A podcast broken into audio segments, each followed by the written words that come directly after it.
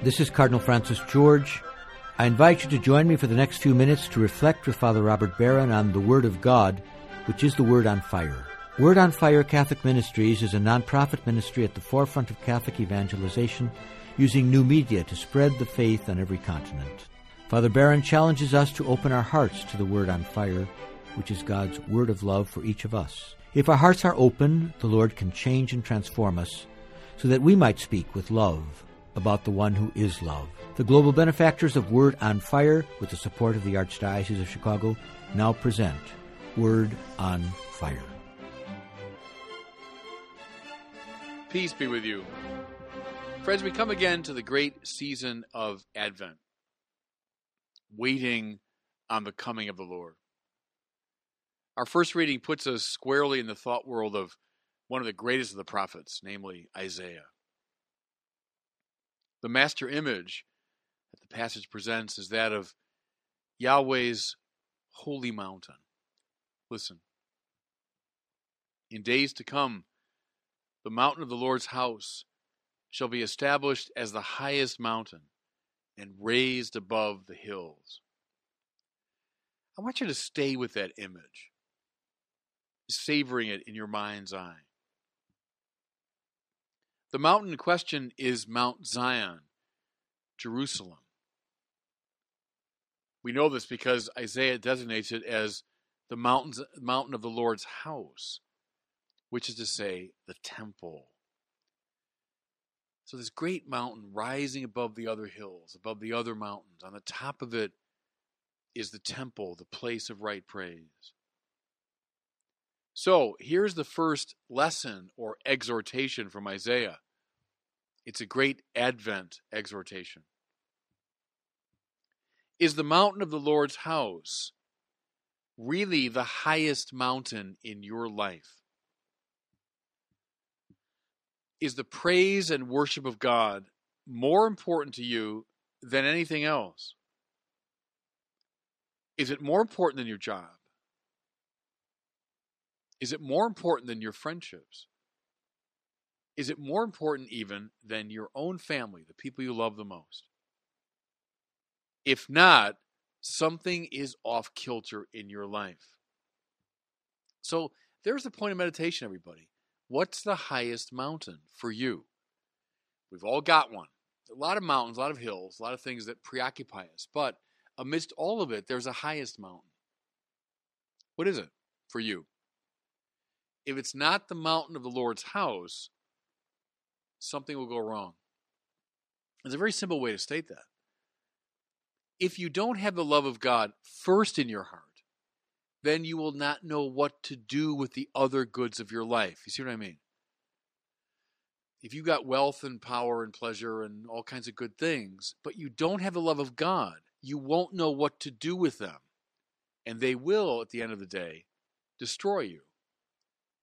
But if the love of God is the highest mountain, then you will know what to do with the other goods in your life. Now, listen as Isaiah goes on. He says, All the nations shall stream toward this holy mountain. This is a properly eschatological reference. Israel did indeed hope that all the peoples of the world would be drawn in by the beauty of Israel's worship. But for our purposes, as Advent begins, let's put this in a more down to earth register. Does every nation in you stream toward Jerusalem? What do I mean?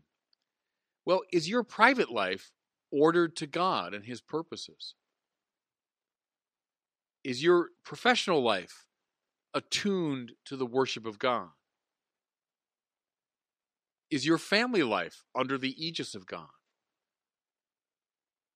Does your mind belong to Jerusalem? See, I'm driving at. Your mind seeks all sorts of things. Your mind is preoccupied with all sorts of, of things in the course of a day. Is it above all preoccupied with the things of God? Searching out God's purpose, searching out the meaning of life, or is your mind filled with a lot of garbage? Is your mind preoccupied with a lot of trivial matters? Does your mind stream toward Jerusalem? How about your will? Your will that seeks all sorts of good things. Does it seek above all the praise and worship of God? Or is your will preoccupied with all sorts of relatively trivial things? How about your passions? Do your passions stream toward Jerusalem? Or are they a conflicting mass of energy? Now here, now there, seeking this good, now that good. Are the passions in your heart ordered to God? How about your friendships? Are they streaming toward Jerusalem? Do they conduce toward a deeper relationship with God? Or are your friendships leading you astray? The point is, everything in you should go up to Jerusalem, which is the highest mountain.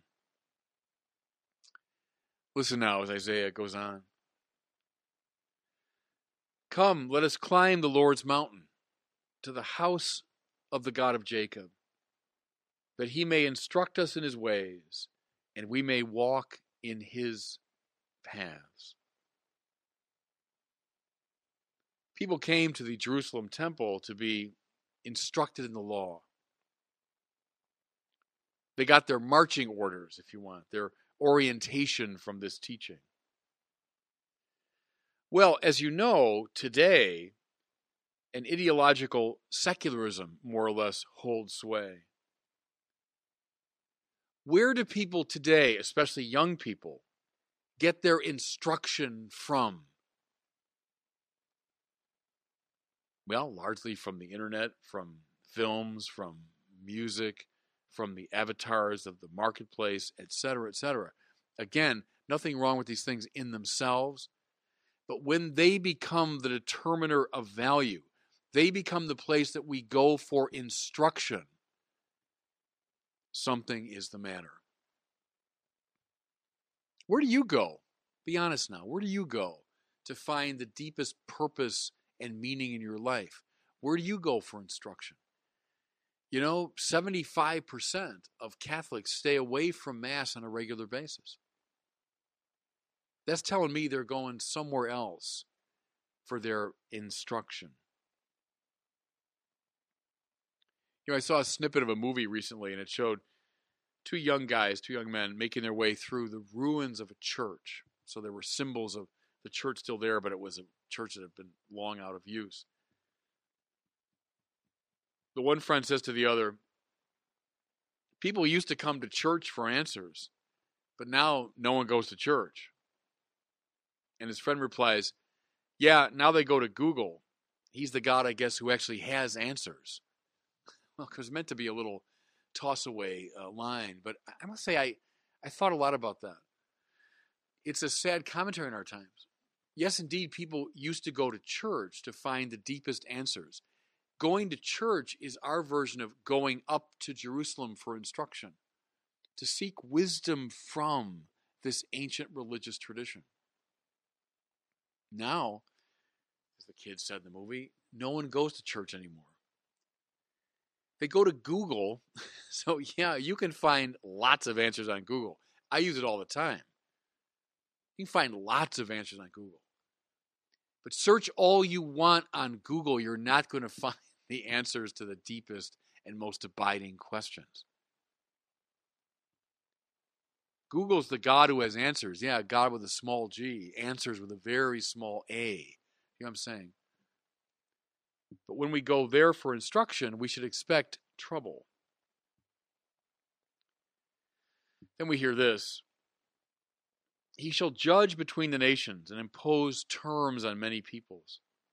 They shall beat their swords into plowshares and their spears into pruning hooks.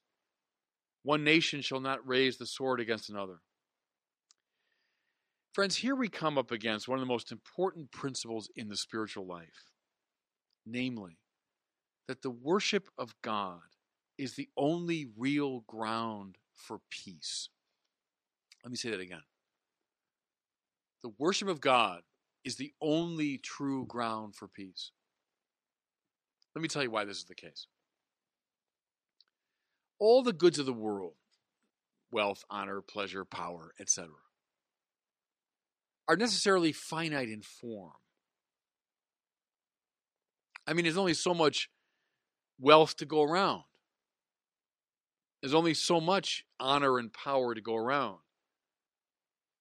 Therefore, when the desire for these things becomes absolute, conflict necessarily follows.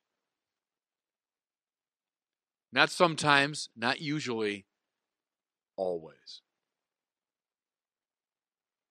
Now, you see it, don't you, in practically every novel you'll read, every film you'll watch. We see it regularly in our own dealings with, uh, with people. The struggle for honor, absolutized, necessarily becomes violent. Why? Why? Because honor is limited. If you get honored, that's an honor that I don't have. If you get the award, well, it means I didn't get it. If you're getting everyone's attention, it means I'm not getting it. Go back to um, the first book of Samuel, you know. Oh, Saul slew his thousands, but David his tens of thousands. And immediately Saul was consumed by jealousy. There's only so much honor to go around. David's getting honored, now Saul's not getting honored. Violence ensues. Same with power. The struggle for power, absolutized, necessarily becomes violent because there's only so much power to go around. And if you've got it, it means I don't have it. Someone gets to the top of the greasy pole, they become uh, the most powerful person, that means everyone else is excluded. If all those people have an absolutized desire for power, conflict will ensue. But now listen the only good that is unlimited is God. God's infinite. And this means that God can be desired absolutely and by everyone, but in a non conflictual way. Does that make sense?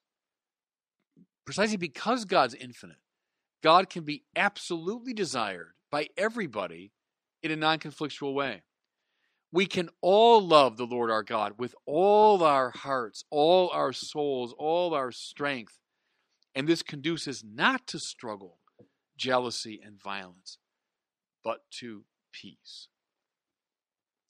That's why, as I've often said, we have the formula glory to God in the highest and peace to his people on earth. That's a formula for spiritual peace. Everybody loves God, absolutely. Peace will break out. That's why on God's holy mountain, where God is being worshiped by everybody, we can beat our swords into plowshares, the instruments of violence becoming instruments of cultivation. And all this leads to the beautiful concluding line of our reading O house of Jacob, come. Let us walk in the light of the Lord. This great exhortation of the prophet Isaiah rings out across 2,600 years to reach our ears today. Stop walking in the ways of hatred, rivalry, jealousy, competition, violence, and warfare. It is possible to walk according to a different light. And God bless you. I hope you were moved today by the word on fire. I pray that together we might become a people on fire with love for God and neighbor here in Chicago and wherever these words are heard. Until we join Father Barron again next week, I'm Cardinal Francis George, and I pray that God will bless you and those you love.